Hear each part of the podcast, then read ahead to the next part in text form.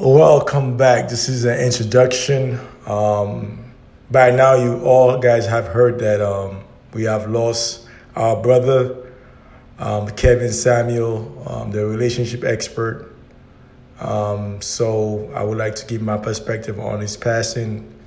Um, if you guys have been watching Kevin Samuel for the past year, you know his topic about you know woman uh, relationship their value, high value. He always speak about high value men, all that stuff, or women who are seeking for high value men. What the, what's the criteria? But I would say he's a I call it a lifestyle coach. Well, a lifestyle, whatever, dressing, whatever you want to call it.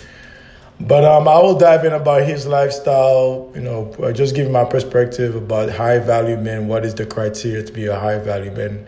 He have nothing to do with money. It's good to have money now, but the main topic, the main ingredients to be a high value man or woman, what that takes up, what it, what does it entail.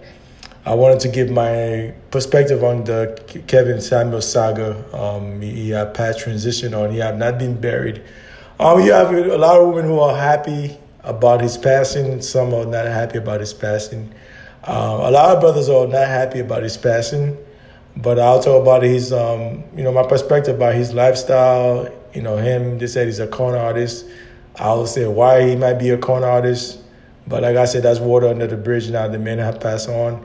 So I wanted to give my, you know, I better do celebrity gossip things. So I wanted to talk about this because he's a lifestyle coach. Uh, plus, he's talking about relationships. So I'm going to talk about all those things and more. Um, this is an introduction uh, about Kevin Samuel passing. RIP to our brother.